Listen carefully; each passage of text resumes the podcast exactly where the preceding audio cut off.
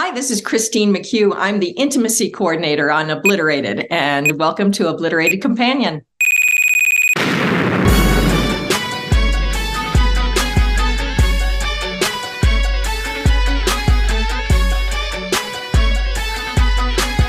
Three, two, one. Let's finish this. Welcome back to another episode of Obliterated Companion. I'm Peter, and you guys, uh, really exciting interview. And I know I say that all the time, but this is someone that I've been chomping at the bit to speak with since since the beginning, really, because it's it's a it's it's a job unlike any other, and she'll tell us all about it. But Christine McHugh, intimacy coordinator of Obliterated, how you doing? I'm doing great, Peter. Thanks for having me on the show. Yeah, re- really excited. It, it's over because you know when when I reach out to people, often it's um you know, email or whatever, I'll just send it and I forget about it, right? Because uh, because you just never know, people are busy, whatever the reason is. But when when you replied, I was I was really excited, you know, and, and the fact that you said that I listened to some some of your interviews and people have been talking about me, so sure, let's do it. So um, yeah, really happy to have you here. Uh, uh, so so many things to talk about. Um, let, us just start off with the the title, in, intimacy coordinator. Can you kind of talk about like that role and kind of the history of it, and and um, you know how it came about? Well, I'm sure you can understand. I mean, now we look at it and it seems like such an obvious thing that's needed in the, you know, the film work and film and television workplace because it's really about kind of helping to navigate a um, culture that had uh, encouraged a power differential between the people in production and the talent, and in particular, new to the industry talent, which doesn't have a lot of clout. And so there was, you know, there was something of a quid pro quo. The old um, uh, cliche of the casting couch uh, was uh, something that was a real part of things because people could very easily exploit um, people that didn't have a lot of power in this industry. And um, the role really came to light around, I am guessing 2016, 2017, with uh, the HBO show The Deuce um, in which uh, it was the the story was about the rise of the porn industry with the advent of video in uh, New York in the 1970s. And so a lot of the scenes involved actors playing uh, adult performers, porn actors, and um, they were recreating a lot of adult uh, scenes um, in the series. And I imagine it would be very very difficult for an actor to be in that situation and not be treated as if they were a porn actor as opposed to being an actual you know legit straight actor in a tv series for hbo so um, i know that at one point um, the star of that show uh, emily one of the stars of that show emily meade uh, said i really need somebody on set to be my advocate to act as more of a uh, uh, kind of to run interference with a lot of the uh, you know the casual attitude people are having about me that's not respectful.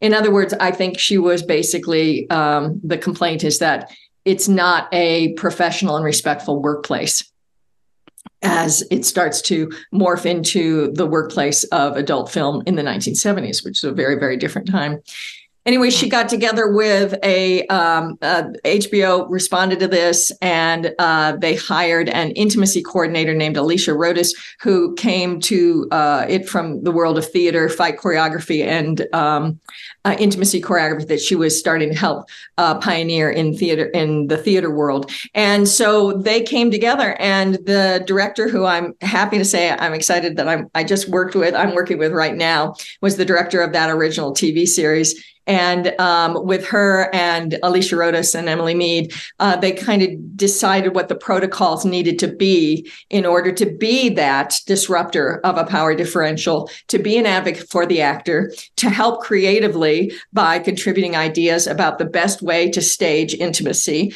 Uh, and we're talking, uh, that's often referred to now as hyper exposure. So scenes of nudity, uh, simulated sex, or sexual violence.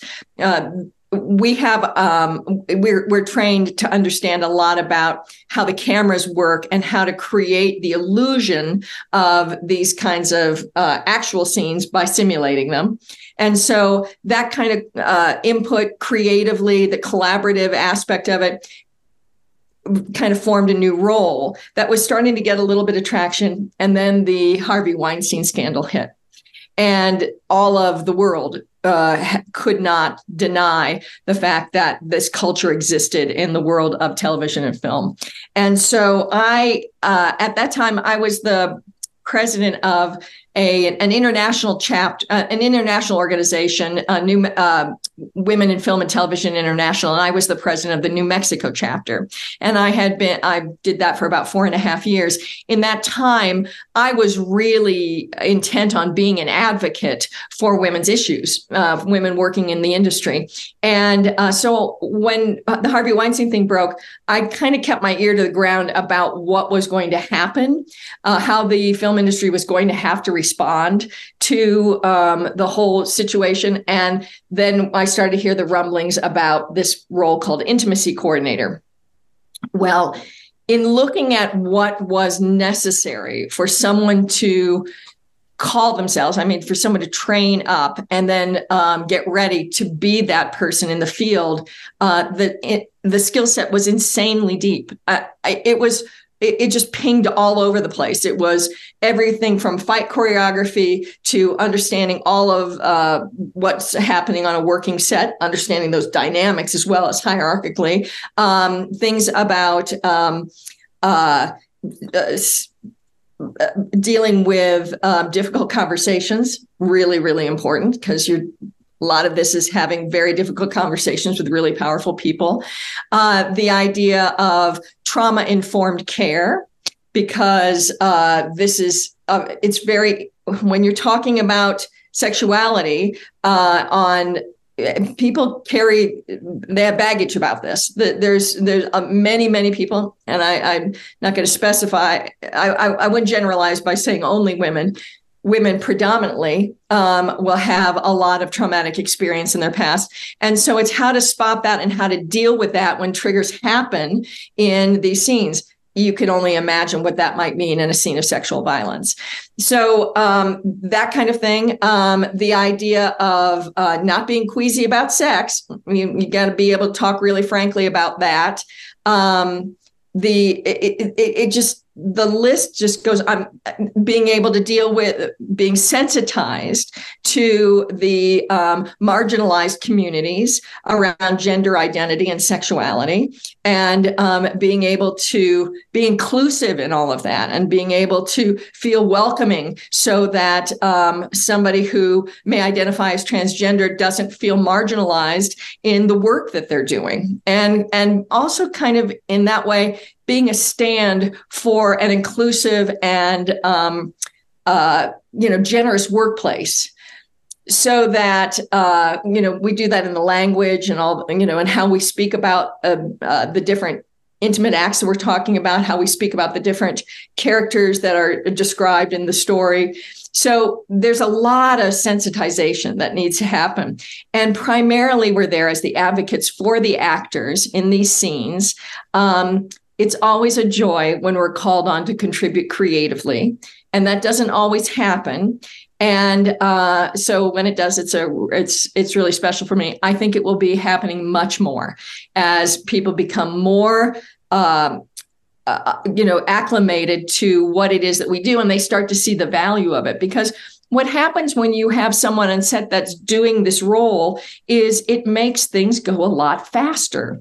It makes things more efficient and more effective. So everybody feels safe. The biggest thing is being able to protect the actors so that they can be their most vulnerable and that allows them to bring the best parts of themselves, the whole parts of themselves to the embodiment of character and everybody benefits from that. So that's really a, a big thing. And I think I mean, really, it is month by month, almost week by week, how much this is changing so that people really, really appreciate the value of what it is that we do and what our contribution is. It's been wonderful. Oh, it's been a wonderful change in the three years that I've been doing it.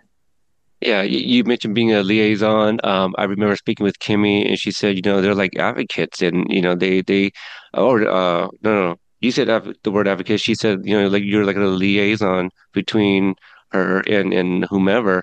Um, it, it yeah, it sounds like a a, a lot. It, it um needs to be known and uh, a, a lot of training a, as well um, because you you have to kind of understand roles of uh, different um, different people like in production as as, as well. Um, can you talk about so so uh, I, I think there's something that also needs to be made clear that you're not like a nudity police or sex police. Uh, you know, so you're not there to give anybody a hard time. Literally an advocate and liaison to make the the the, the actors comfortable. That's it, you know, and, and it's a good point, Peter, because in the beginning, we were kind of looked at as the sex police. I remember the first director I worked with when I started to suggest that they might want to go in a certain direction with the staging of the scene, kind of in a more tantra like way. Um, he he said, "What is tantra?" And so I explained the idea of um, that kind of uh, present um, present moment experience in the body, and and how the uh, the you know focus of energy and and you know channels of chakras and the whole idea of you know uh, of postponing climax um, to make uh, uh, the it, it situa- the uh, experience much more intense and more connected. And he was just slack jawed by the end of it. He's like, "People do that," and I'm like, "Yeah." He said, "I can't believe you're telling me about this." I said, "Why is that surprising?" he said, "Well, I just I just thought you were here to tell me all the things I couldn't do." And I said, "Oh." So mm. you didn't the memo, right? We yeah, we don't right. know yet what this role is. So let me brief you on what it is that I can do for you. And from that moment on, we had a really pleasant collaborative experience. So it it really is uh, something that you know is growing and changing. And the way we usually do it, Peter, is when um, I'm hired and I get the script, I kind of break it down for all of the scenes of intimacy that I notice. Now, in Obliterated, scene season, season one, episode one had 10 10 count them 10 instances of, uh, of intimacy. Now i usually don't even get 10 in a whole season. So 10 in one episode was like well, okay all right here we go.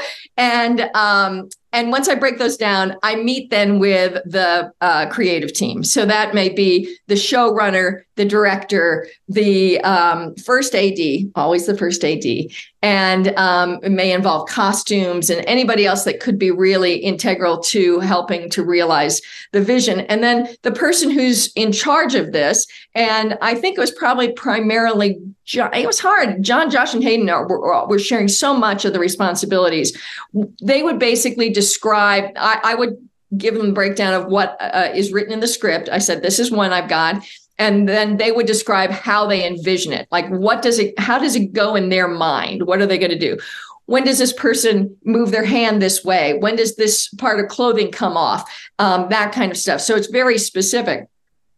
I take very, very uh, elaborate notes uh, from this meeting. And then I send them back to them and I say, so before I talk to the actors and get their um, permission, their consent in all of this, in, in playing all this vision of yours, I want to make sure I got it right. So they then sign off on that. They say, yeah, that's good. I go to them then and I say, so this is how the director envisions what's going to happen. Are you in accordance with that? Will you agree to doing that? And um, primarily they say yes.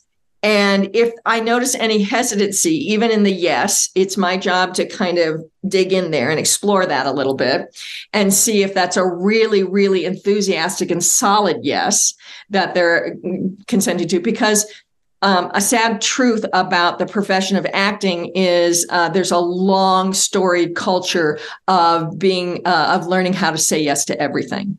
If you don't say yes you there's the image you become difficult to work with you won't work again. And um, and actors are trained in the improv tenet of yes and you know how do i contribute and build on that through my imagination. So um, no is not generally a uh, a first place that most actors go to. So I get them um, sensitized to the fact that that is a place that they can go, and because I tell them basically there are a million roads to Rome. If the act, if the director sees this, there's a lot of ways to get there beyond just this first idea that they may have come up with. So um, when the actor understands that, we can have a really full and honest conversation. And generally, they say yes to what the uh, director envisions. If they don't, we'll start to come up with some compromise action.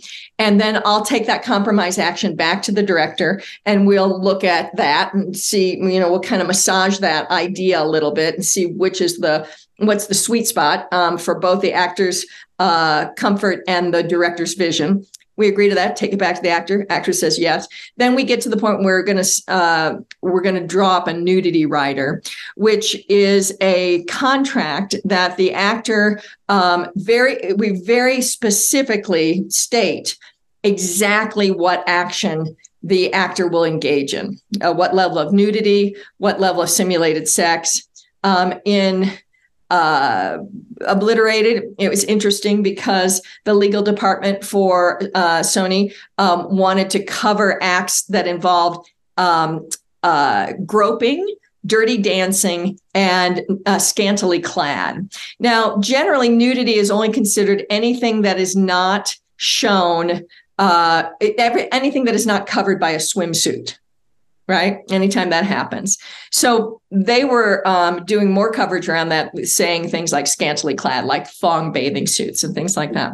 So, um, so that was a lot of nudity riders. that was a lot of stuff that was getting drawn up for every episode for sure, because this is a hard R rated comedy. I mean, it is it harkens back to the kind of sex comedies of the 80s, you know, and um, that's what these guys wanted to recreate and have a really funny blend of sex comedy and action, uh, you know, story. So, uh, which they did incredibly well. And uh, and so it was it was fun. I just I I've never been hired full time to work on a job, and it was a full time. I mean, I was there at least four days a week, maybe three days a week, some days. There was just so much to, to kind of manage. So once we decide on that, the nudity rider is looked over by the actor and the actor's management, and it's signed. Then we have uh, that needs to be signed 48 hours before we go to shoot the scene. And if anything changes that it uh, involves more action, uh, more more hyper exposure than is originally um, stated in that nudity rider, we have to stop the clock. We have to do a new nudity rider. It has to it has to be signed and then we can't shoot for another 48 hours after that new um, rider is signed. These are the kinds of things that i'm kind of managing to make sure everybody knows that um, again that people are being protected and that uh, you know we're trying to do things effectively and efficiently. That's why they've got me in the mix there to make sure that those conversations are happening so um, when we go to set uh, to shoot those scenes, I talk to the actors beforehand about the nudity rider, remind them exactly of how what we've agreed to and what's going to be shot. If anything goes sideways during the shooting of it, they need to take me aside and I will intervene. You know, I'll I will be there to again advocate for them and what they've agreed to, and um, just basically look out for their comfort the whole time. Sometimes I get involved in how to make the scene a little bit more effect- effective. You know, maybe it's an idea of uh, if we kind of stack the action, the act, uh, characters in a certain way, and we shoot it from this angle, it will look more realistic, like this action is happening.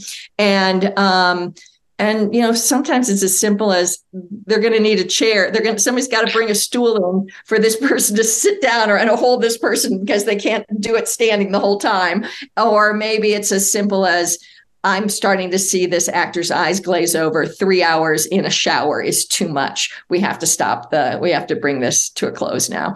So, those kinds of things are my contributions. And I'm really excited to be able to do that. I know the actors are so grateful for having me there. And what a great crew it was to work with on this show. Great actors, great crew, wonderful showrunners. I had it was a it was a rare experience peter it doesn't always happen that way I, yeah. here's the biggest thing i want to say about uh, intimacy coordination is the job really is predicated on a deep relationship of trust the the showrunners have to trust me the directors have to trust me the actors have to trust me and that's very very hard to accomplish when i'm brought in to do three days on on a show which is right. kind of a little bit more of the norm with this group, I got to be with them for uh, four and a half months, and uh, we developed a really, really nice relationship of trust. And then I was able to really fully do my job, bring my full self to the job, and it was wonderful. Absolutely, they, uh, that's fantastic to hear. And you know, for anybody that's listened to the cast interviews, they've all said nothing but great things about you. Um, even and, and Shelley mentions it starts with the uh, at the top, you know, with John, Josh, and Hayden, and you know, you're speaking to that as well. Uh, you, you keep mentioning um, uh, nudity writer, and I'd like to uh, understand that a little bit more. Is, is that an actual person, a writer, and it, it sounds like it's also like uh, like an agreement um, for for the actors as well.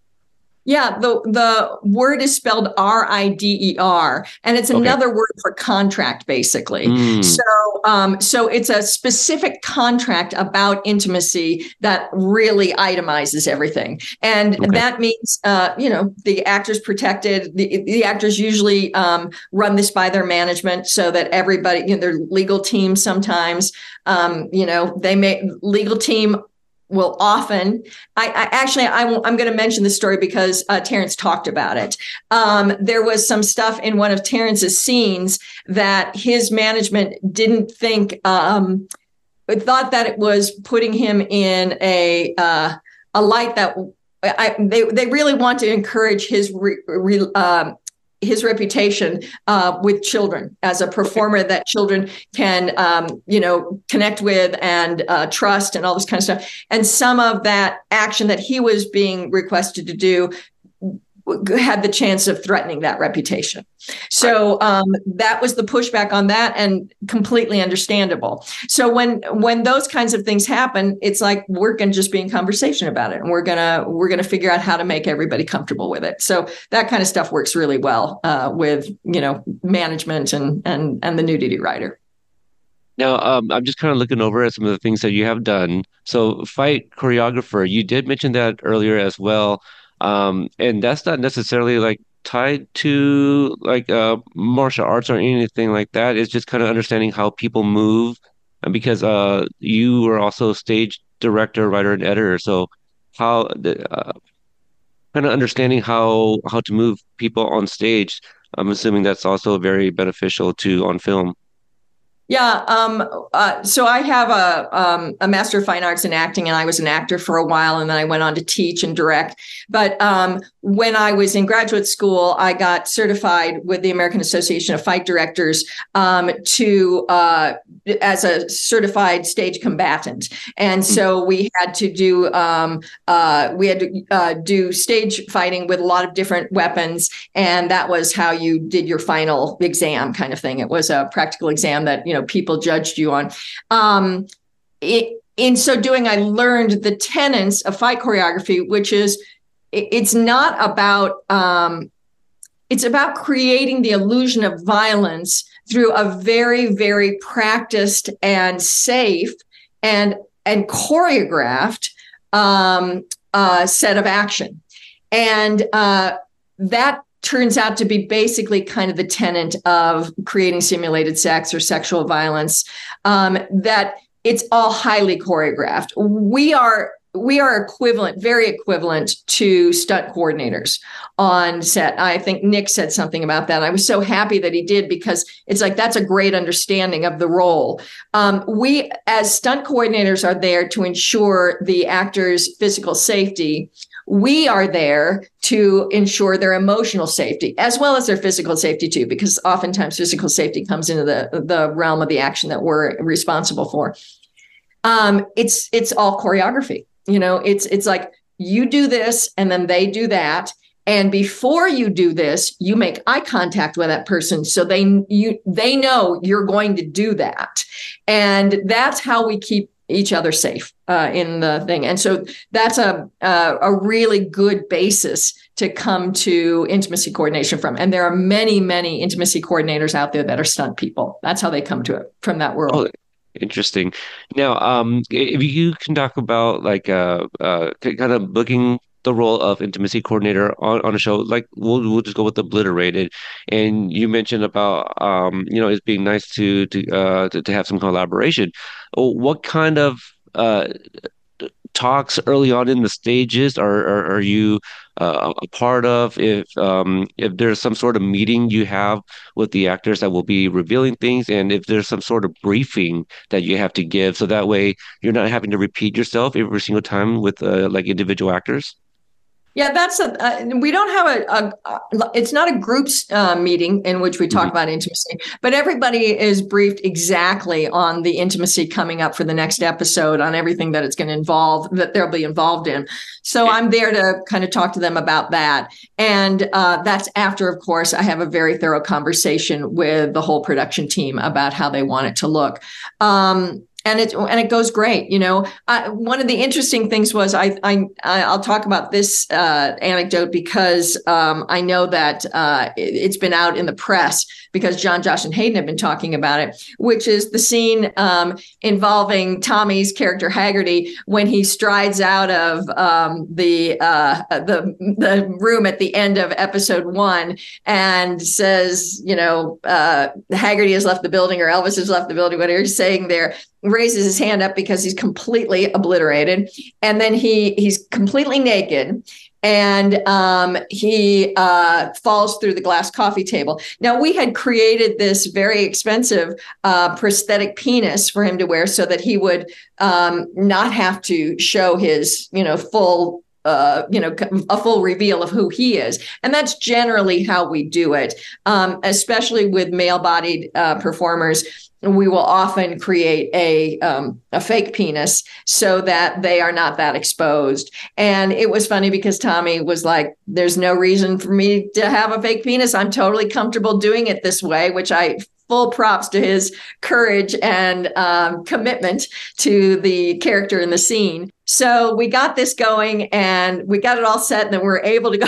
We're just getting ready to shoot the thing, and the three guys are standing next to me. And there's been a lot of excitement as we try and troubleshoot things in the very, very last minute. And they look over at me and they go, Oh my God, your job you know what? there should be a reality show about what you do. I want to just follow you around and talk about what you do in your job every day. And it was a it was really funny. That was a nice bonding moment because we all got a chance to kind of come together and in figuring out how to handle something and doing it uh doing it well coming yeah, out on top. I, you know, well, for, for those that don't, I mean, no, nobody knows because I haven't mentioned it, but uh, you know, I, we we spoke a few days ago to kind of just get some formalities out of the way and, and kind of uh, game plan on how we were going to discuss this. And I mentioned I'd be all for that. You know, that's that. I, and this I think is kind of a glimpse into what you do. Obviously, our our conversation, and so I, I would totally watch uh, all the things that you would have to go through.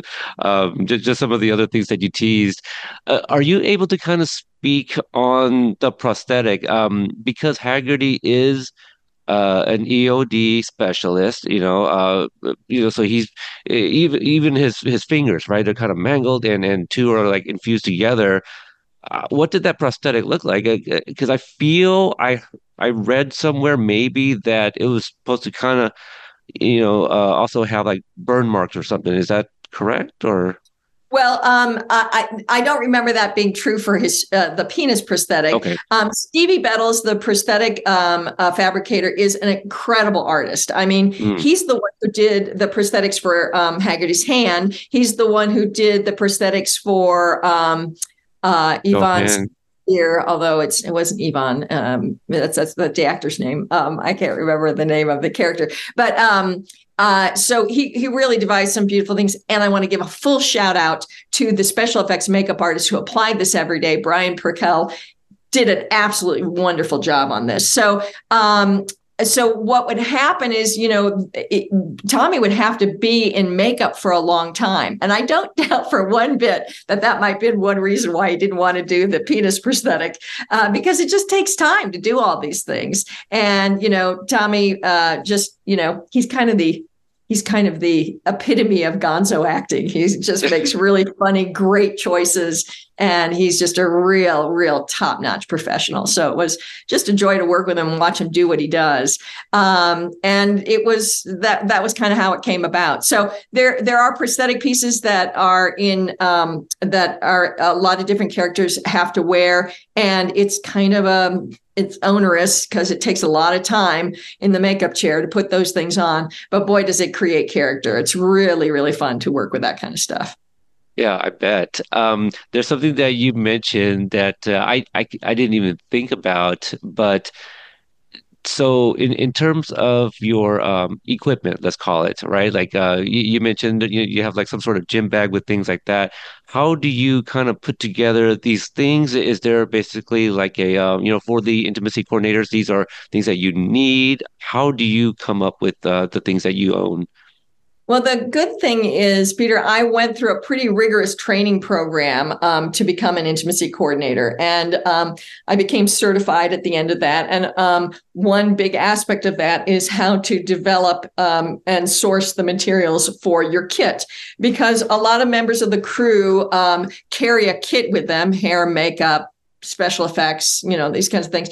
And um, and we will bring them to set on the day that we're working. And one of the big uh, things that my kit contains is a um, intimacy barrier. So um, by our the guidelines from SAG-AFTRA, we basically have established that there need to be kind of three layers of barriers between performers in any act of simulated sex. And I'm going to speak uh, you know, it, it, that could be intercourse or oral sex. Mm-hmm. And um, the in the uh, situation of um, simulated sex, it's usually both performers are wearing um, a, uh, a, a, what's called a modesty garment. So it's basically like strapless underwear, and it's uh, taped onto the performer's body so that it's really um, it's really secure that it's not going to come off in any way. And it gives the illusion that that performer is nude and they never are. Um, there's always that first barrier uh, in the nudity garment. And then we have a barrier that we put between them and depending on what the act of simulated sex might be it could be anything like uh, uh, uh you know i've used uh, uh, like bicycle seats you know uh, you, you, know the um, the kind of gel inserts that yes. uh, uh, that are put inside the uh, spandex holders for a bicycle uh-huh. seat I can use that. Uh, sometimes I use that. Sometimes I use um, yoga mat foam that's been cut uh, in a certain um, configuration. And sometimes, if it's um, uh, uh, sexual act in which uh, the it's female dominant. So uh, a, a, woman is a straddle, a female bodied actor is a straddle, a male body actor um, will have a, a slightly inf- slightly deflated Pilates ball, so oh. that they can bounce on that ball and give the illusion that they're having, you know, a female dominant sex.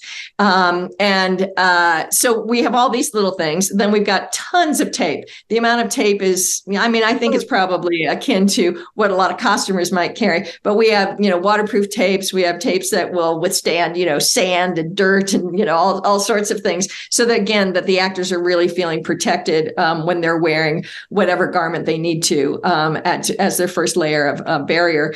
And um, then we have uh, things like, well, I have crazy things in. I, I, have crazy things in that kit, is all I can say. So, um, for example, I have a 14 inch um, uh, dildo. And the reason I have a 14 inch silicone dildo is in the situation in which a male bodied actor is going to simulate masturbation. Mm they would put this dildo um, like between their legs. So that it would it, it, it, would you know and they and usually we don't we don't see anything at that right. point so um, we're not looking at that. If they're if we're if they're um, simulating the action but we're seeing them only from like the waist up um, they sit on this dildo and put it between their thighs so that basically the distance between the seat and the top of their thighs is like five inches, six inches or something. And then it starts to become a more realistic dimension for them to be uh, working the simulated masturbation. And uh, and then that's uh, you know that none of that shows, but it gives the feeling of that kind of action. So um, so you know having and I, I actually think that that that prop may have made it onto the scene in the uh, big uh, hotel orgy at one point or another, because uh, things get pretty wild in that in that little scene. Um, but uh, that's what it's there for. You know, I mean, it's whatever I can use that's going to help me to create the illusion of something happening, and that's not normally on the set. Nobody else would have anything like that, so I carry that kind of stuff with me. Lots of things like foam cups that uh, go into. Um, um, the uh, intimacy, the garments of uh, actors, uh, you know, to create barriers and things like that. I got tons of mints, very big on mints. you're, you're, you're, looking at something. Are you looking at your kit? I'm, I'm looking at my kit right now, trying to figure out. Oh, yeah, a big one. A big one. Share on camera? Just a little flash. well, I'll show you this. Um, okay. Uh, so here's some things. Uh, this is uh, an example of a uh, intimacy garment for a woman. Um, okay. Again, it's a strapless thong. Here are the directions on the back on how to use it. Sometimes we use a tuck kit, which comes from the realm of um, drag performance, um, in which uh, a, perfor- um, a male body performer is creating the illusion of having a female body. And so it will be a uh, strapless thong, but it's made completely out of kinesthesiology tape. So it's very stretchy. It's very um, it, it, it's really secure. It, it really holds well um, because you know they're tucking genitals up be, uh, behind their uh, between their legs and in the back of their body. Um, right. Here's a here's a I'll give you this. This is a um, a cup that uh, um, would be put into a male body performer's underwear, undergarments. And this one I use a lot. This one I used a lot on uh, Obliterated, and it's a it's a hockey cup. So right. it's a hard um, uh, protection uh, about things, and uh, it, I use it. Be- I use because um, male body performers feel more secure in it. You know, they don't. You know, it, it feels like they're really being protected, and and that's what I like to use for that kind of thing. So yeah, yeah. so there's stuff and and again, very very weird to take through TSA when I'm traveling. Yes. that, that's actually something I was going to ask. I, I did because I had a couple things before we get into like maybe some of the the scenes and, and stuff that happened obliterated. So you kind of tease it up. Anything you're uh, um, willing to share about going through TSA with your kit, uh, and and also earlier. Um, I, well, maybe we didn't come earlier, but you know, it de- definitely did when we spoke the first time uh, about language. You know, like using proper scientific terms for uh, you know anatomy and, and, things of that nature. Uh, if you can shed light on that. Yeah. So, um, well, the joke is when I first had to go, I had to travel with my kit. I was talking to some colleagues about what do I do about this, and they did encourage me to just put, pack it in a bag and send it, you know, uh, not through TSA. You know, use it, uh, you know, check it in because you don't want to be dealing with that. They still, it's so funny though. It came back and it had been opened, and I got the little note from TSA saying that had been inspected, which made me laugh pretty hard. Um, uh, but yes, you're right, Peter. The idea, uh, again, because we are very much a stand for creating the most professional and respectful workplace that we can. Um, one of the ways we do that, uh, and I am pretty committed to this, is we only speak about body parts and sexual acts in clinical terms. We don't use slang. And uh, that's in order to keep the way we often talk about body parts and uh, sexual acts uh, in slang um, away from to make the separation between the personal and the professional.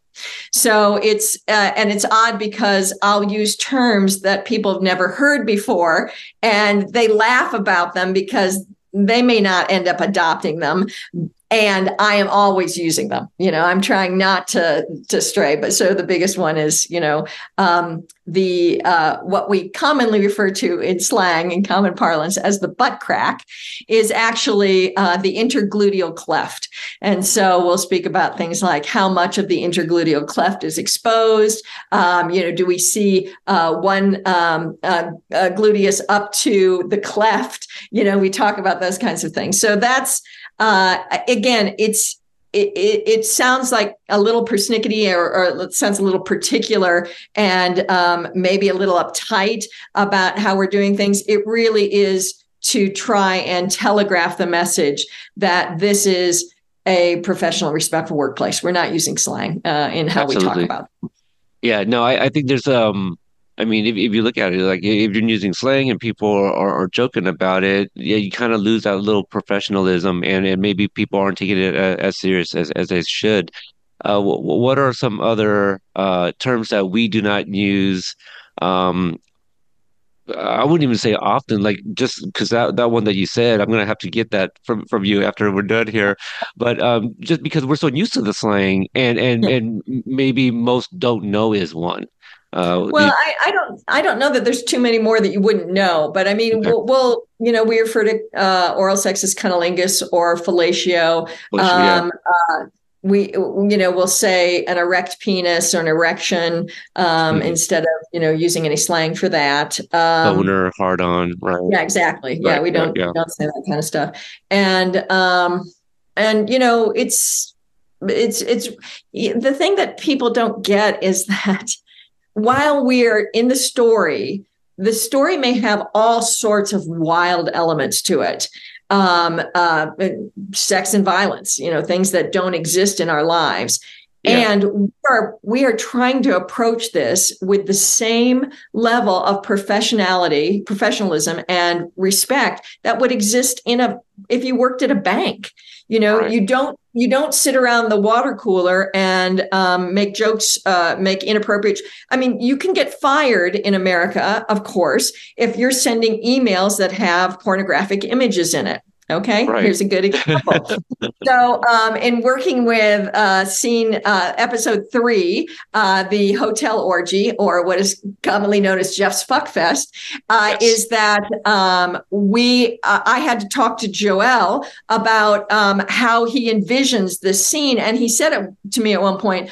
I want you to come. We're going to have probably six, seven to nine performers, and I want you to um, create configurations uh, that are, you know, convey the um, tone and tenor of an orgy. Um, uh, you come up with those. Uh, give me an idea of some of the positions that you would put these actors in, and combinations of. We looked at it. we looked at combinations of two people, combinations of three people, and um, you send me ideas about what this is now like I said, one of the things we learned in this certification process is that's very likely going to happen for us at one point or another, where we're going to be transmitting pornographic images via email. And so we have to create a very elaborate protocol about disclaimers saying this is what the reason for this is. This is why. This has been consented to and uh, requ- uh, requested by both parties. And, you know, I mean, before I send so I'm, you know, I'm doing that thing like Joel was talking about, where you're uh, you're uh, searching for pornographic images, and I found a really great site where they were all illustrated. So that was okay. a little bit better than having to pull off, you know, things from the adult film world.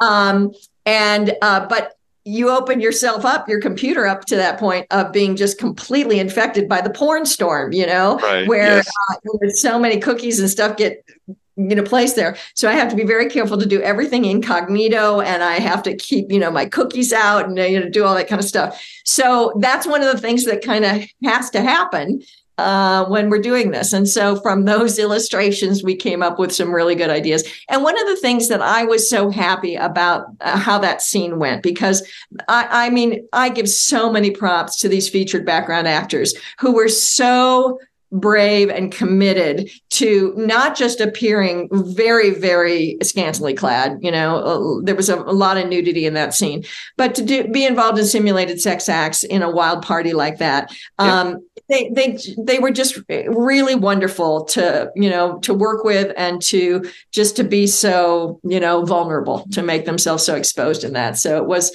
it was a it, the the shooting of the scene we did it as quickly as we could because it's you know and there's another scene in which the um, tactical weapons expert kevin was with me. We're all you know we're there by the monitors together because this is both happening in the same scene. Not unlike me working with the animal wrangler uh, when the camel comes in on one of the sex scenes. It's like what intimacy coordination work happens ever where you're standing next to a tactical weapons expert or an animal wrangler or maybe both at the same time. It was pretty wild. So we did that scene. And when the scene completed, the first camera uh, person came up to me and said, I just want to tell you that that's the first time I've ever seen a scene happen in which there were so many people on their knees in that hotel room, and you had knee pads for all of them. And uh, that kind of attention to detail and the level of the actor's comfort is very impressive. And I was like, that was a really, really nice compliment. I was, it was very nice to have that noticed. Yeah, you were very prepared, you know. Mm-hmm. Uh, do you um, remember like going through the scripts. I don't know how many you get in advance, and and, and I feel there's probably you know kind of changes throughout as episodes go and and, and filming. Uh, but do you remember a moment where you looked at something like? And, and kind of just had that, you know, the rock moment, right? Where your one eyebrow goes up and you're like, I, I, wait, wait, what, what's going on? What, what are we doing?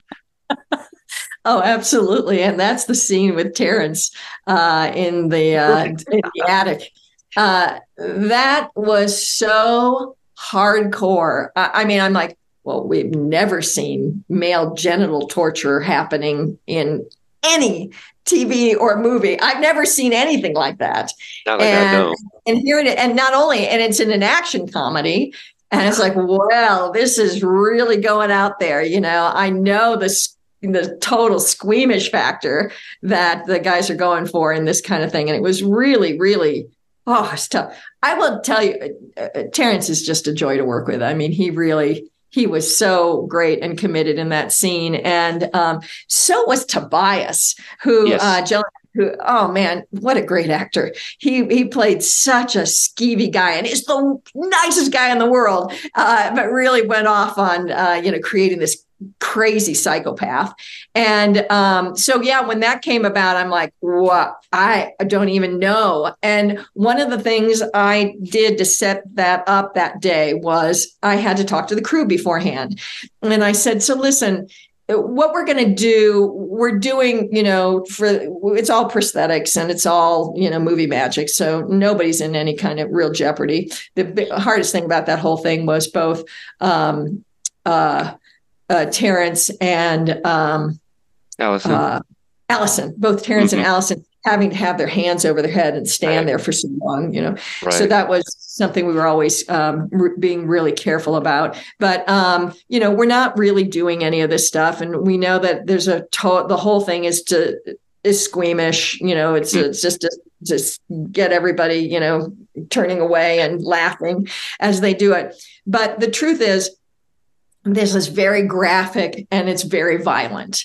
Right. And um, I want to give everyone who's here and involved in this the opportunity to opt out of being involved in it mm. because um, this may be too much for some people to have to be involved in to watch. And um, and that's part of my job too you know it's kind of keeping uh, taking care of the psychological safety of the crew as well you know so i'm advocates for them in some ways as well. So that's that's that happened on that scene. It was very it's long long night for I, I bet. Um so I, I, you know i was uh, approved for screeners. So i saw i saw the show pretty in advance. And um you know i i uh i correspond with john often. And and uh he's like because because I mentioned I go it kind of sucks like I, I get it so early I, I, have no one to talk to about this. He's like you know you can talk to me. And so I would kind of uh you know live message you know him as I'm watching. And I remember at one point I said you guys aren't going there are you? And then I think you know the scene cuts to you know the, the other team and they're doing their thing. And they come back uh we come back to to trunk and it happens. And then I messaged him again. I go you guys really went there, you know. So I I didn't even think they were gonna. I mean, I thought they were gonna shy away from that, you know, and it was just gonna tease us and and just give us that that like oh you know like uh, this could possibly happen and but but no they really went there um oh gosh that that scene yeah i uh and now i can't i i can't get that out of my head um well i will say that that that was yeah. i think that was the the most uh, eye ra- eyebrow raising um scene that i came across yeah um uh and then the other one was you know wow that first episode 10 10 scenes. This is hardcore, man. We're not, we're not, they're just coming out of the gate. They're roaring out of the gate with this kind of stuff. So, yeah. Uh, I, I want to talk a little bit more about some of the actors. Um, there, it, they're such charismatic people. Um, that you know, even they're just amazing um, and the kind of chemistry that was created between them to create this idea that they really are a team was really something. And i i i, I really loved working um, with nick and shelly because they are so good.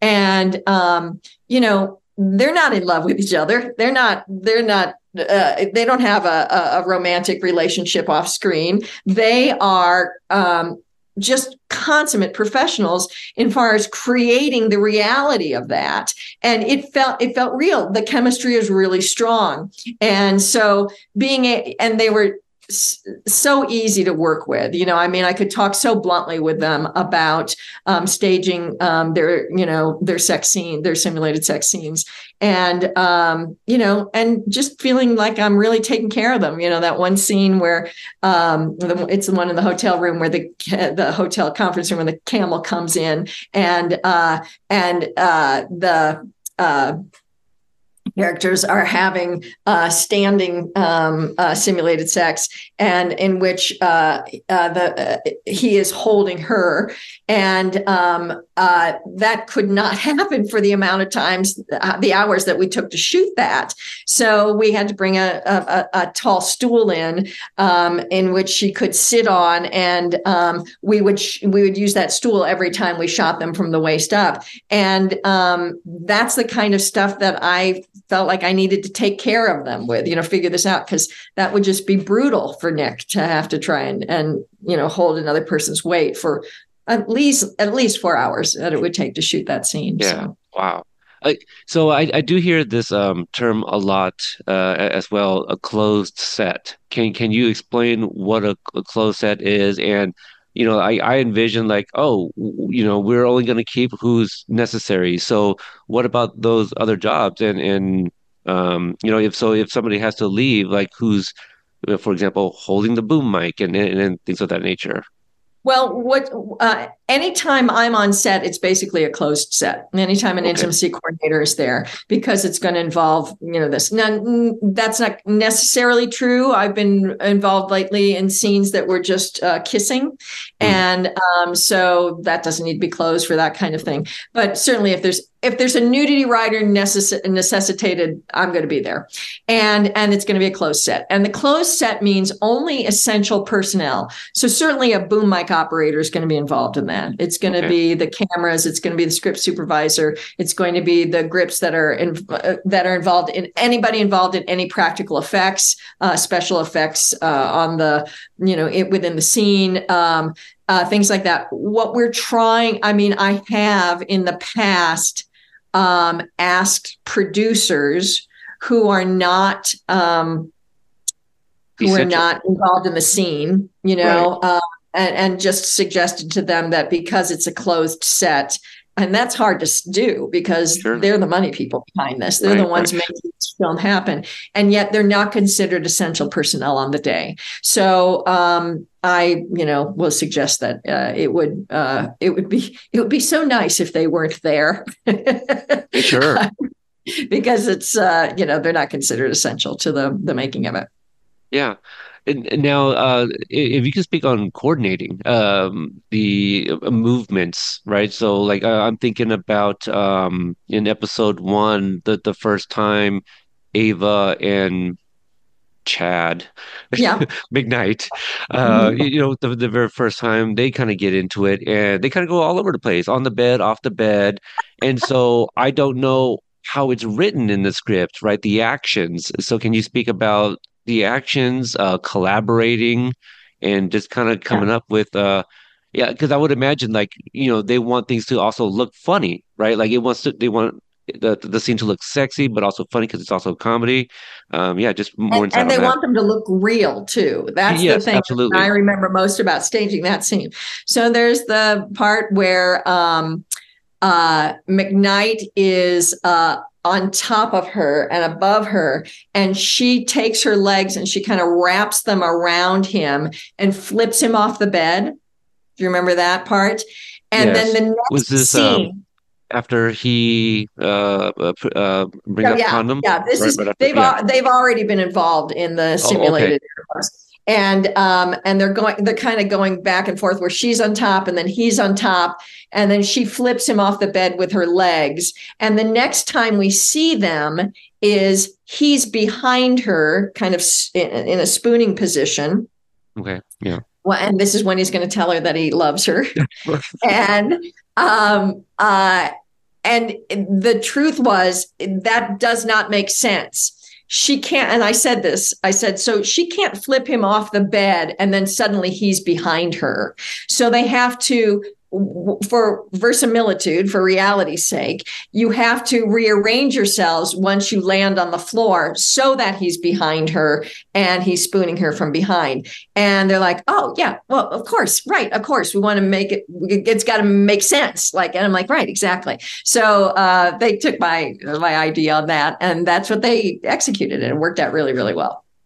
It did, and and I'll tell you what. So that episode, uh, when I watched it for the first time, I watched it w with my wife, and her and I we have different tastes in television shows, so we don't watch we watch almost nothing together. And she wanted to give this new show a try.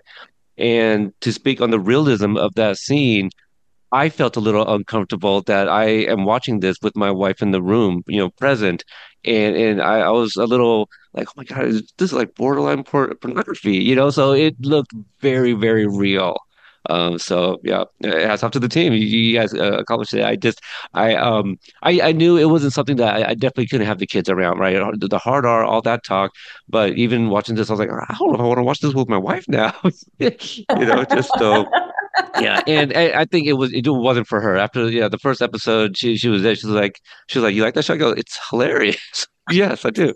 So, um, and, okay, so we we've uh, spoken with uh, or about um uh, some Ava and uh, McKnight. Um, we talked about Trunk. What about uh, episode two at uh, Big Willie's? Or do you want to go back to Trunk real quick?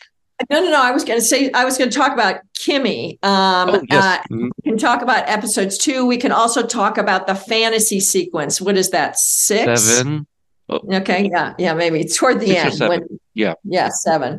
Um, uh, Kimmy is so great. She's so funny and so quick, so present to things. So she makes things really, really, really great and really funny. Great chemistry between her and Johan. I really like that. Um, and uh, Johan was really a joy to work with too. He was um, uh, he, he just you know he's a real goer and you know the really able to you know commit to all that was done. And you know I mean the big thing was you know him uh, you know being this you know big sex symbol with you know this big prosthetic penis. You know that was a big feature of that episode. And um, so that was early on too and i remember giving a little talk to the crew beforehand and just it's still i, wish in some ways i wish that these scenes could have been shot later in the pro uh, the process because i would have more of a relationship with the crew later on but then in the beginning i'm like okay everybody we got to no snickering about this. Here's the deal you know we're creating this professional and respectful workplace. And so we just want to be able to you know uh, respect that to, to make the actors feel as comfortable as possible. So while these things are going to happen we want to suppress any impulse we might have to snicker about it or you know nudge each other in the elbows about what's uh, nudge each other in the ribs about what's going on.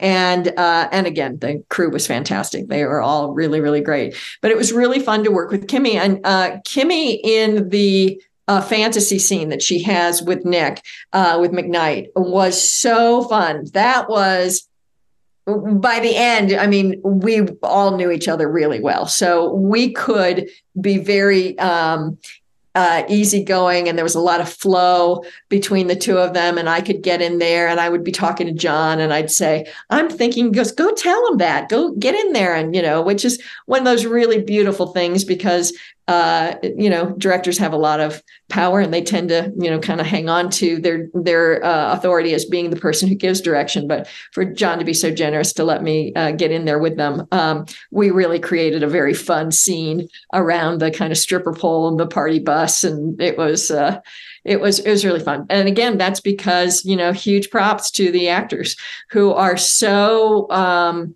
open and willing and quick-witted, really present, have great ideas, really good yeah. instincts. They just played yeah. on them. So fun. Yeah, eh, you're right. The great ideas, like I, um, I, I didn't know this until I asked Nick. I go, "What about the finger in the mouth thing?" And he said that he kind of came up with that, and you know, talked about her coverage and stuff.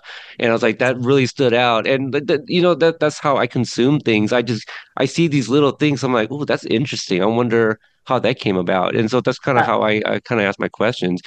Um, yeah, that that one uh, w- w- was fun. What about the the hospital? Uh, as, as she wakes up and kind of walks out.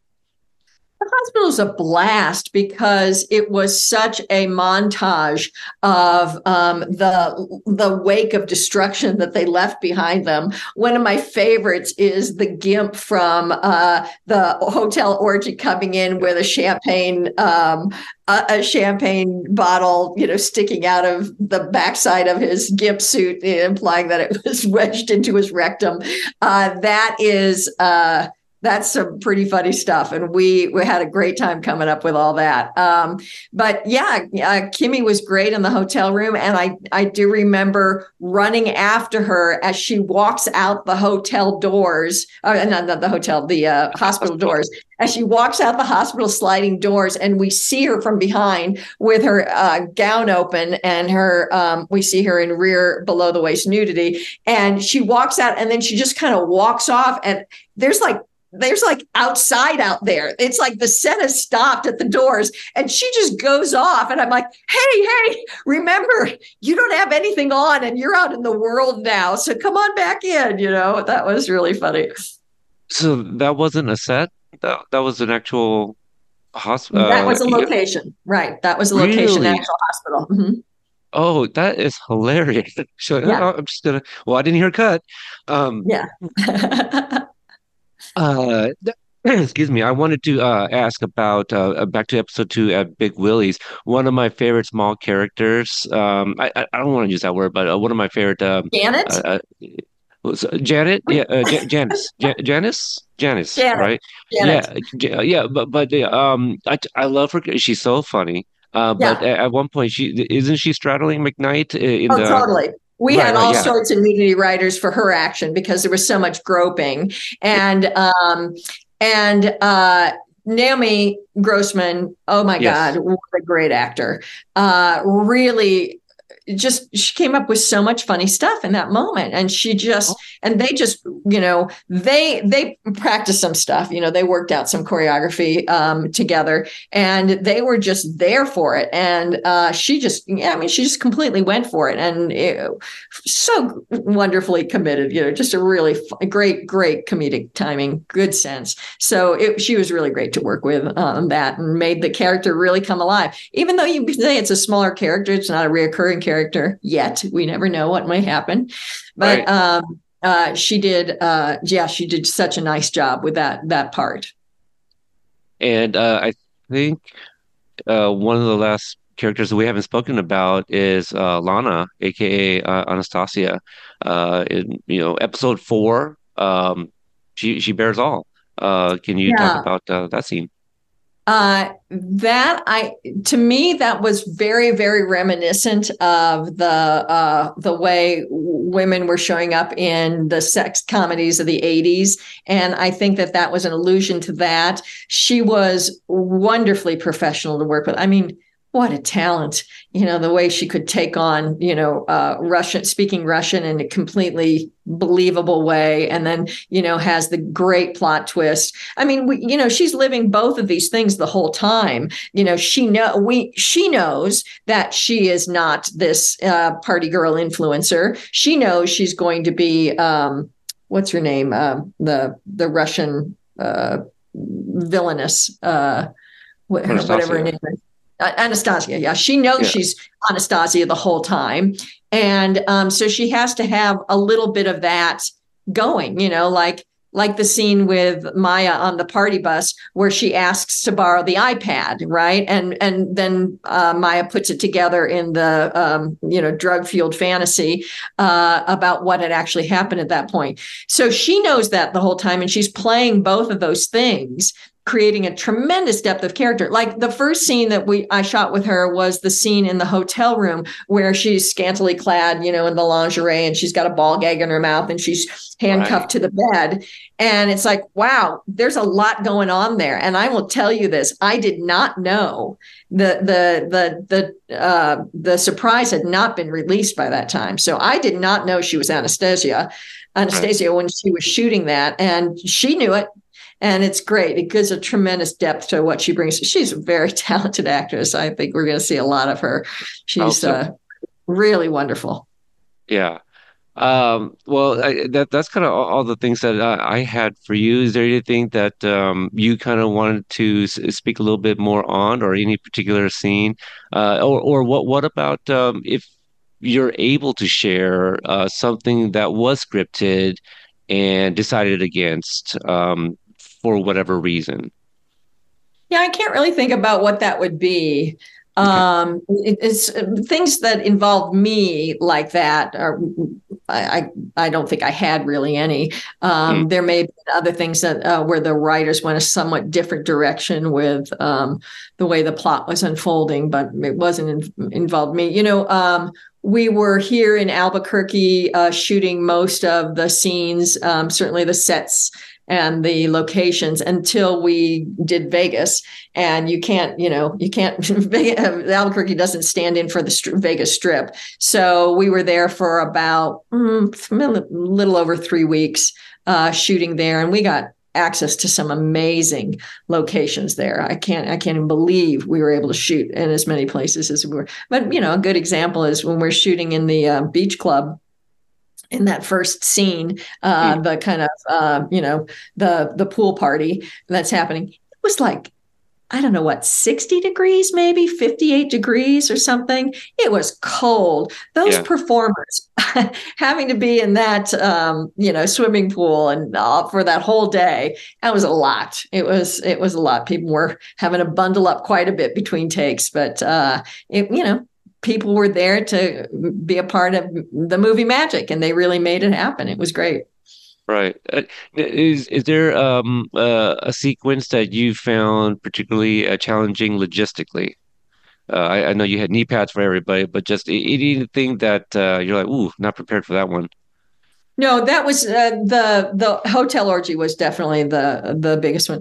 Also it's uh there's something uh that it logistically it's also hard to manage big crowd scenes in strip clubs and at the pool party and stuff like that. When there's a lot of background actors that are scantily clad, that's a lot of people to make aware that they're creating a scene and they're not involved in a scene like that in real life. And um, so, in other words, keeping everybody totally hip to the professional and respectful work environment it takes some doing it's a little bit like being a lifeguard you know i'm i'm kind of having to constantly scan to make sure everybody's you know doing things right. You know nobody's pulling out an iphone and taking pictures of you know you know the way they're dressed or the way their friend is dressed or whatever you know. So so we that kind of stuff you know. That that that's the probably the most uh anytime there's a large group of people it becomes complicated Right. It, and um, I, I guess on, on that, it, is it uncommon for an intimacy coordinator to have like an assistant to kind of just more eyes on things for something that big?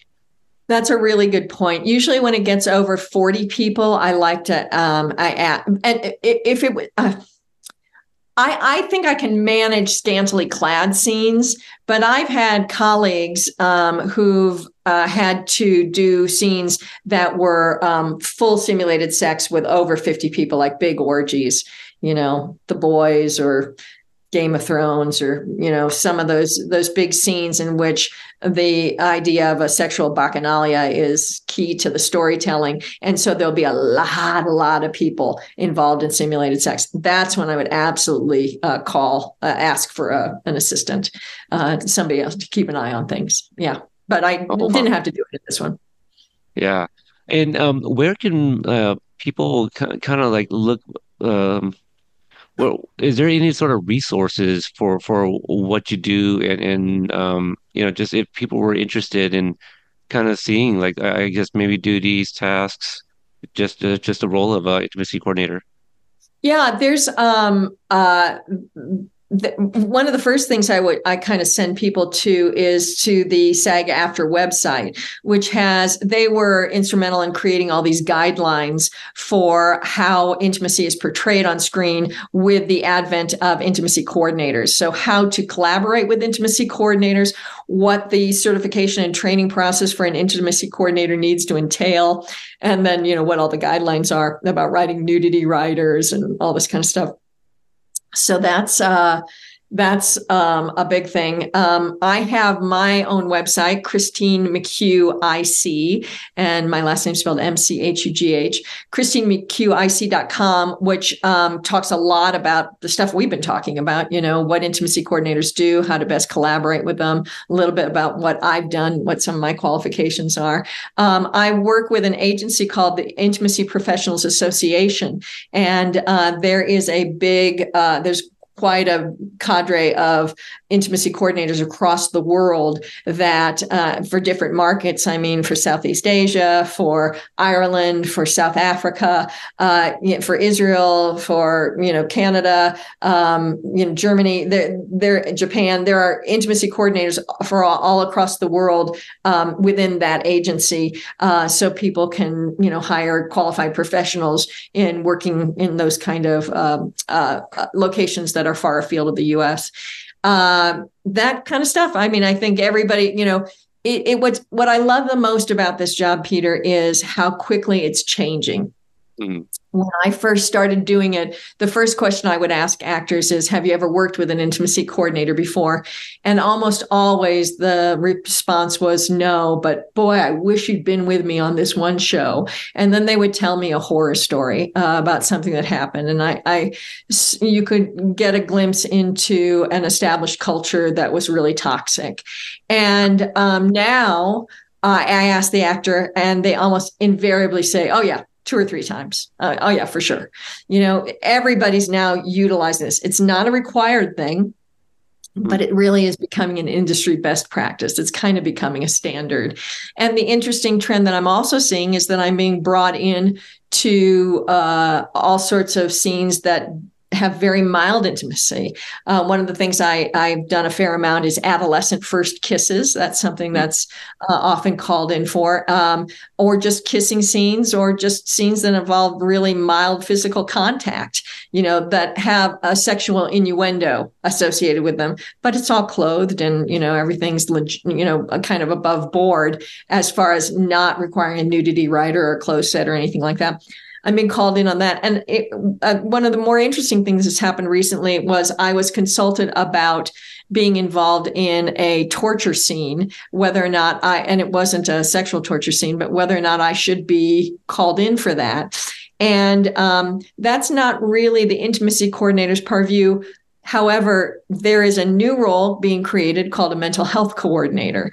And so I was able to um, refer uh, a really qualified mental health coordinator for this position because I think that it's really important for the emotion, uh, the actor's emotional security in a scene as extreme as torture that somebody is there as their advocate you know that they're doing things that they consent to and that is not it, it's not traumatizing that's the big thing Right. we want to do Make sure that we're not Right. adding to any trauma in anybody's life Yeah, I love I love hearing the you know um the culture changing you know for for the better, making everyone comfortable and stuff like that.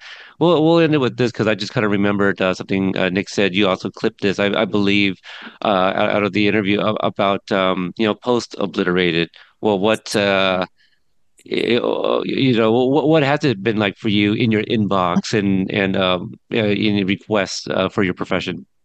Well, let me tell you that last year was brutal because of the strike. You know, Right. I, I, I basically, I was on top of the world in 2022, um, really making a living with this job, and I thought I'm on my way. You know, I'm, I'm one of the first 40 people to do this in the U.S., and, um, and, and I thought it's only going to grow. It's only going to uh, expand as I gain more um, experience and credits uh, I become more hireable. You know, uh, it, it, it helps. Experience is everything for sure.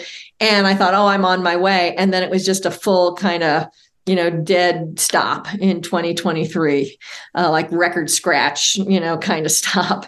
And um, and so I thought I'm I was a little worried about how it was going to come, and then it's all it's it's it's roaring back right now, at least in New Mexico, because there were several productions that were uh, beginning filming um, a long uh, a series of uh, you know multi episodes uh, that they were going to do in New Mexico, and then they got the brakes thrown on them by the strikes, and now they're picking up where they left off. And unfortunately, that sometimes involves shooting here in the winter when it's supposed to be the Southwest in the summer.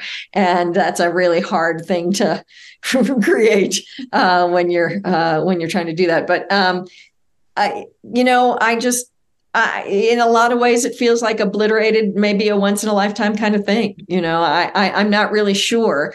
There are not that many stories um, that uh, where sex is such a uh, central component uh, of the storytelling. You know, I, I joke about people coming to New Mexico to shoot cowboys on mesas at sunset. You know, that's that's what we're famous for, and um, so sex isn't always an integral part of the storytelling.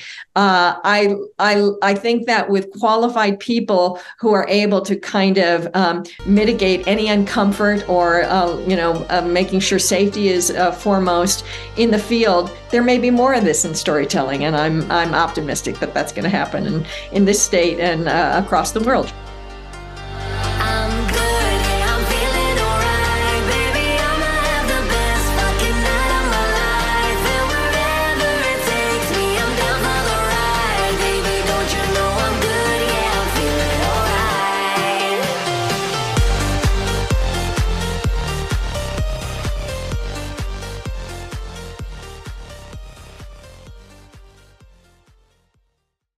This has been a production of the Companion Network.